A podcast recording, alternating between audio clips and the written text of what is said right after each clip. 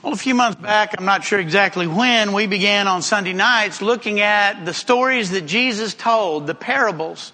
And we've come a long way. We, we started off looking at that, what I call a parable at the very end of the Sermon on the Mount about the uh, wise and foolish builders. We did the parable of the sower, the weeds and the tares, uh, the 12th hour, 11th hour workers.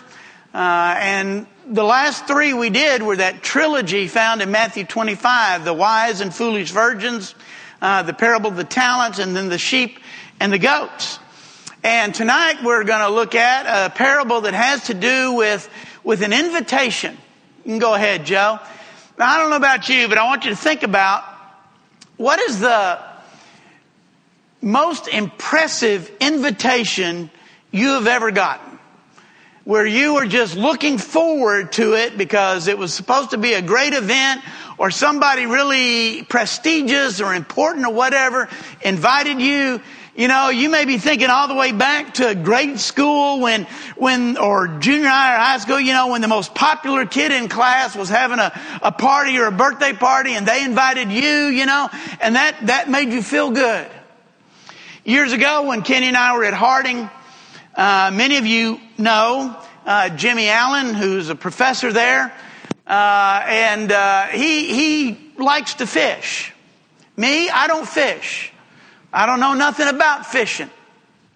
And it just so happened that it was during the summer session, and uh, he had actually torn his Achilles tendon playing softball, so he was in a cast.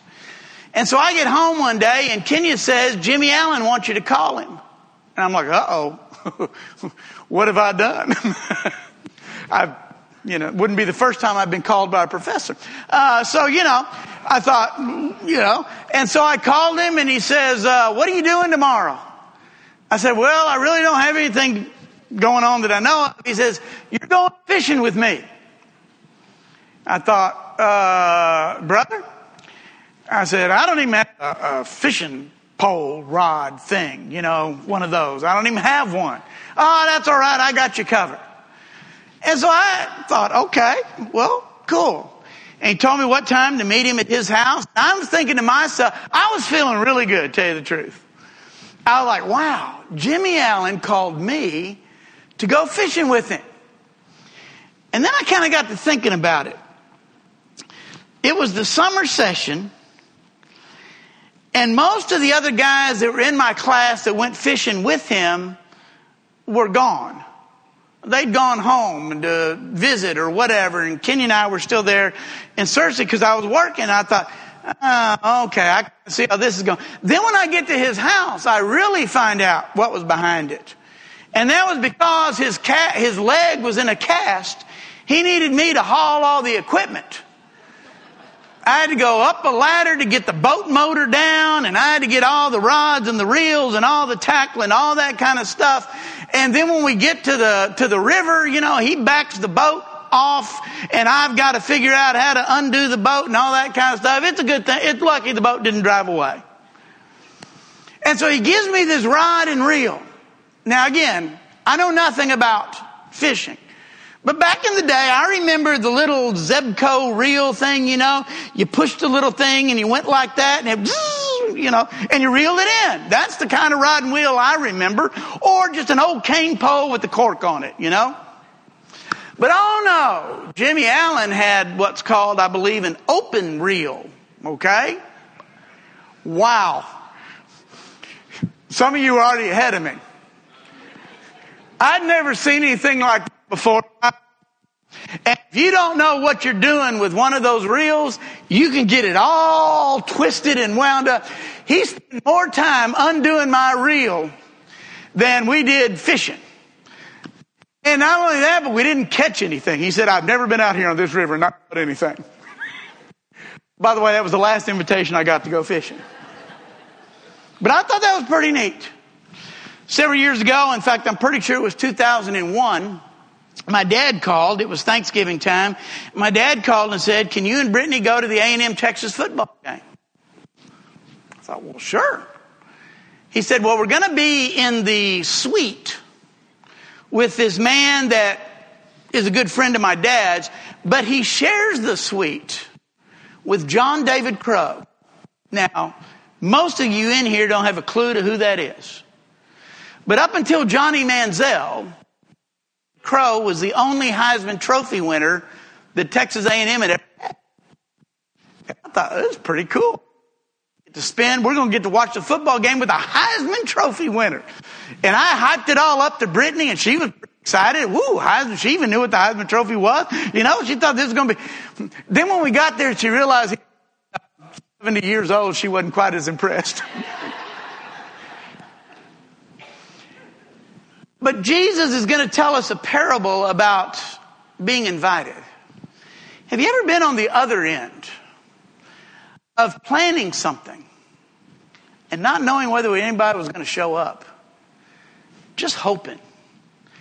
I remember an episode of the Brady Bunch, and I don't remember exactly what the whole thing was, but, but Peter had done something, or I don't remember what it was, and he'd gotten this big head about himself. And, you know, he had just made every, he'd, he'd just been a jerk and had made everybody miserable. And he decided he was going to throw this party. And nobody came because he had been so mean to everybody and whatever had happened. Well, Jesus tells this parable beginning in Luke chapter 14 and verse 15. When one of those at the table with him heard this, he said to Jesus, Blessed is the man who will eat at the feast in the kingdom of God. And Jesus replied, A certain man prepared a great banquet and invited many guests. At the time of the banquet, he sent his servant to tell those who had been invited, Come, for everything is now ready. But they all alike began to make excuses. The first said, I have just bought a field and I must go and see it. Please excuse me. Another said, I've just bought five yoke of oxen and I'm on my way to try them out. Please excuse me. And still another said, I just got married, so I can't come. The servant came back and reported this to his master. And then the owner of the house became angry and ordered his servant, go out quickly into the street and alleys of the town and bring in the poor, the crippled, the blind, and the lame. Sir, the servant said, what you ordered has been done, but there's still room. Then the master told the servant, go out to the roads and the county lanes and make them come in so that my house will be full. And I tell you, not one of those men who were invited will get a taste of my banquet. Now, I think, and I'm not 100% sure, but I think in the original context, the parable has to do with the Jews and the Gentiles. That's what I think. Now, you could move me off of that a little bit. But the Jews were the ones who had been invited. They had been the ones who had been God's chosen people, and they're the ones who now are kind of rejecting Jesus. And so now the call is going to go out to the Gentile world. It could be.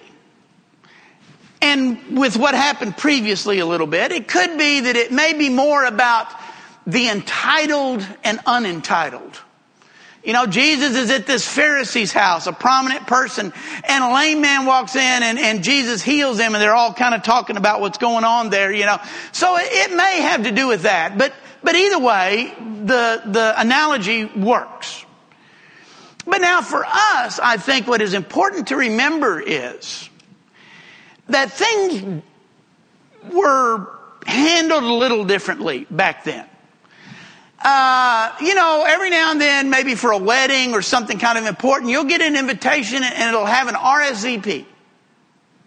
In other words, the person planning the party or the wedding or the reception or whatever kind of wants to know who's coming so they can make arrangements. Well, that's kind of what happened apparently back in these days. That the invitation would have been sent out well in advance. And the invitation would have been accepted. Then when it was actually time, when everything was ready and it was time for the banquet to begin, the call would go out and it would be, okay, now it's time to come.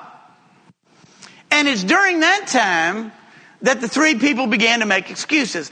The point I'm trying to make in all of this is the people who did not come, the people who made excuses had already accepted the invitation. They'd already accepted the invitation. And then at the last minute, for whatever reason, began to make excuses. Now, that puts a little different twist on the parable, I think. because now it directly applies to us. You see, if it was just about the Jews and the Gentiles or the haves and haves nots, we could kind of say, well, it really doesn't apply to us. No, I think it really does apply to us. Because most everybody in here, this is the Sunday night, it's raining, you know, the crowd's a little thin. Everybody in here has accepted God's invitation. We have already accepted that invitation. He offered, we accepted. Now, we don't want to find ourselves at the end making excuses and missing out on the great banquet. And so tonight I just want us to look at the three excuses that were made, maybe make some application to our lives to make sure that we don't fall into that trap. I believe that, you know, what we have here is legitimate or trivial excuses. I went online, I started to do this thing, and maybe you've seen it before. Uh, list of excuses why kids miss school. You know, and they're just, you know, crazy or why, why people miss work and you have all these ridiculous excuses and things like that.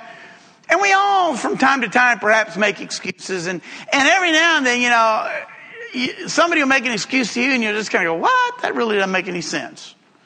And it's kind of what we got, you know, going on here. When my, you know, I, have I've told this before, but Kenya broke our first two dates. I asked her out on, I think it was a Wednesday night, and I asked her if she'd go out on Friday night, and she said, yeah, give me a call Friday and tell me all the particulars and all this. And so, you know, I'm all excited. First date.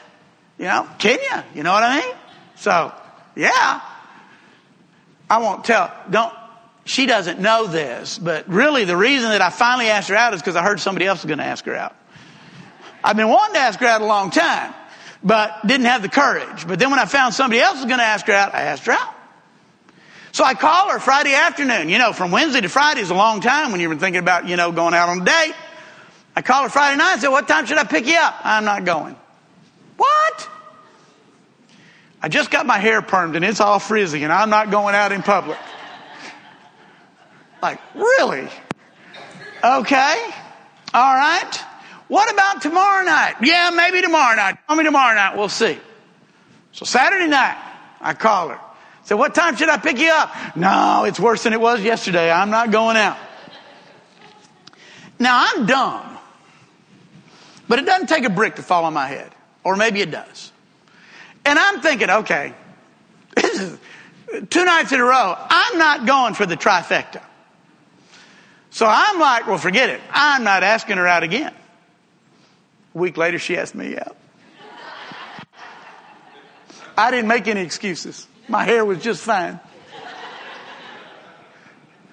And I suppose that that was a legitimate excuse. At least in her mind, it was. I'm not too sure still. But what we have here is we have three excuses that people made to the master. And the first one has to do with occupation. And I, I may be stretching these a little bit. But this is the one who said that I bought a field and I got to go look at it. Now, does that seem a little odd to you? Who buys a field that they haven't seen? I, you know, if I'm going to buy a field, I'm going to have checked it out. I'm going to have walked it. I'm going to have, you know, found everything out about it that I could before I buy it. But the excuse that was made is I bought a field and I've got to go look at it. And so I'm making an analogy here to us in our world and perhaps our career or our occupation. In our world, our careers and our jobs seem to define who we are. You know, when you meet somebody new, what's one of the first things you ask? Well, what do you do? Where do you work? You know, what job do you have? And we even try to spice things up a little bit, you know? Uh, there are no more garbage men right? They're sanitation engineers. There are no more housewives. They're domestic engineers. There are no more secretaries. They're administrative assistants. I remember a few years ago, I missed Secretary's Day. You want to know why I missed it? Because they changed it on my calendar from Secretary's Day to Administrative Assistants Day. Well, I didn't know that's what Janice was. They need to tell me these things. But we do whatever we can to make what we do sound a little better, be a little bigger. Many times it's just about status. It's just as much about status and prestige as it is about making a living. And Jesus seemed to make it clear that following him took precedent even over our jobs, even over our careers. You remember in Mark chapter 1, Jesus meets the fisherman and he says, Come follow me. I'll make you fishers of men. And it says that they immediately left their nets. Zeb, uh, John and James actually left their daddy, Zebedee, to clean up the, the nets from the day's fish. And they went and they followed Jesus.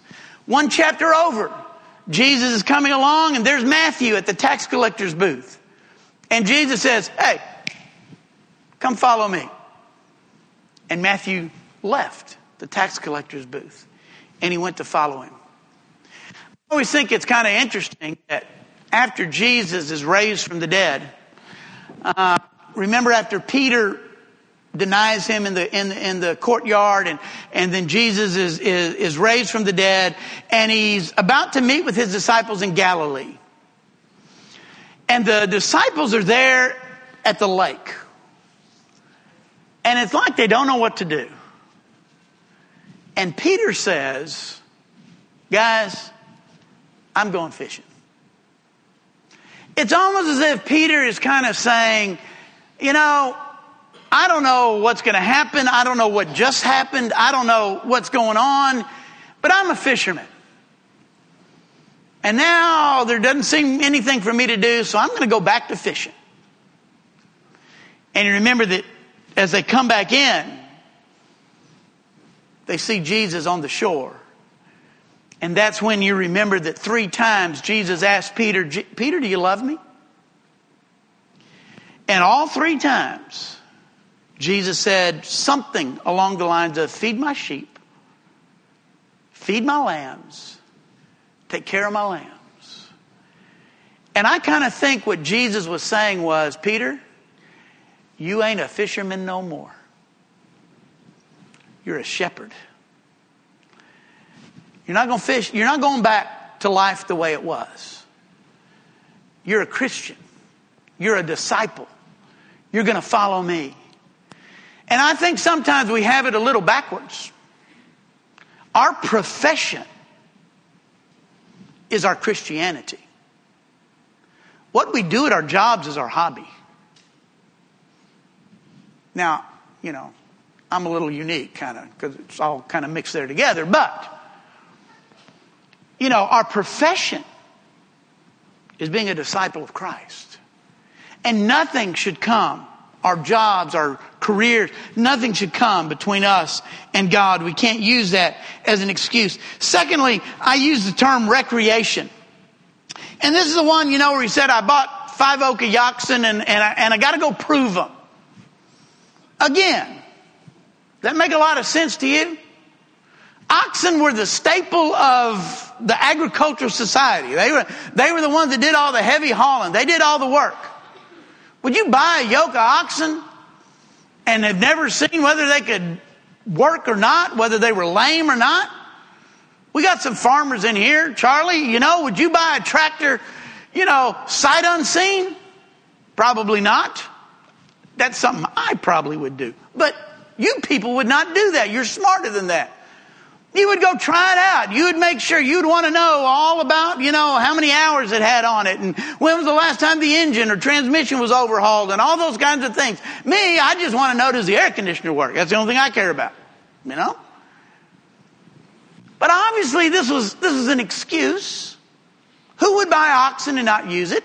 And we might, you might think to yourself, well, that kind of applies to the occupation thing too. Yeah, it does. So I'm really stretching this. But when I was thinking about, you know, I bought these oxen, I got, I was thinking about maybe I got a new boat. I got to go try it out.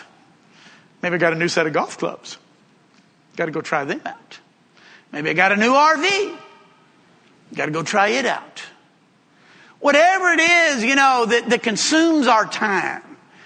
And it can be really good things. Anything wrong with buying yoke of oxen to use in your farm? No. But when it comes between us and God, there are a lot of noble activities in this world. And I think that Satan knows that with some of us, he cannot, he may have just given up on trying to hit us head on with temptation. You know, I've been, I've been hitting him, hitting him, and hitting him, and it doesn't seem to make any, I don't seem to be getting anywhere, Satan says. So you know what? I'm just going to occupy all his time. I'm just going to fill all his time with good things in and of themselves, with noble endeavors. But I'm going to get him so busy doing all of these things that he's never going to have time to really serve God and put God first. And I think that this is kind of what Jesus is trying to say when he talks about the man who did not accept the invitation. And the third one is family. Now, this one, if you notice as I was reading, I tried to put the emphasis on there. You remember what the first two said? I just bought a field. I've got to go look at it. Please excuse me. I bought these yoke of oxen. I got to go try them out. Please excuse me. The third guy, I just got married. I can't come. No apology. No sense of remorse in there. And of all of these, you know, maybe this one sounds more plausible than the other two. You know, he just got married, he's got a new wife and a family and whatever, and, you know, and maybe he didn't, wasn't in that situation when he accepted the invitation. I, I don't know. But could he not bring his wife along? You know, could, could, could he not bring her too? What does getting married have to do with accepting or coming to the invitation that he had already accepted? Our families are important. However, Jesus often warned against allowing family ties to influence our service to God. You remember we talked about that when we looked at those words that Jesus said, unless a man hates his mother and father and brother and sister and wife, and children, he can't be my disciple. And we looked at that and we thought, wow, that is really strong language from Jesus. But what he's saying is, is that when you love me and you serve me, I am everything that even your closest earthly relationships can't even compare to your commitment and your love and your service to me. And I use this analogy when, when we did this.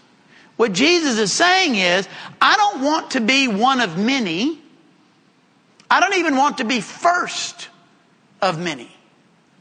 I want to be one and only.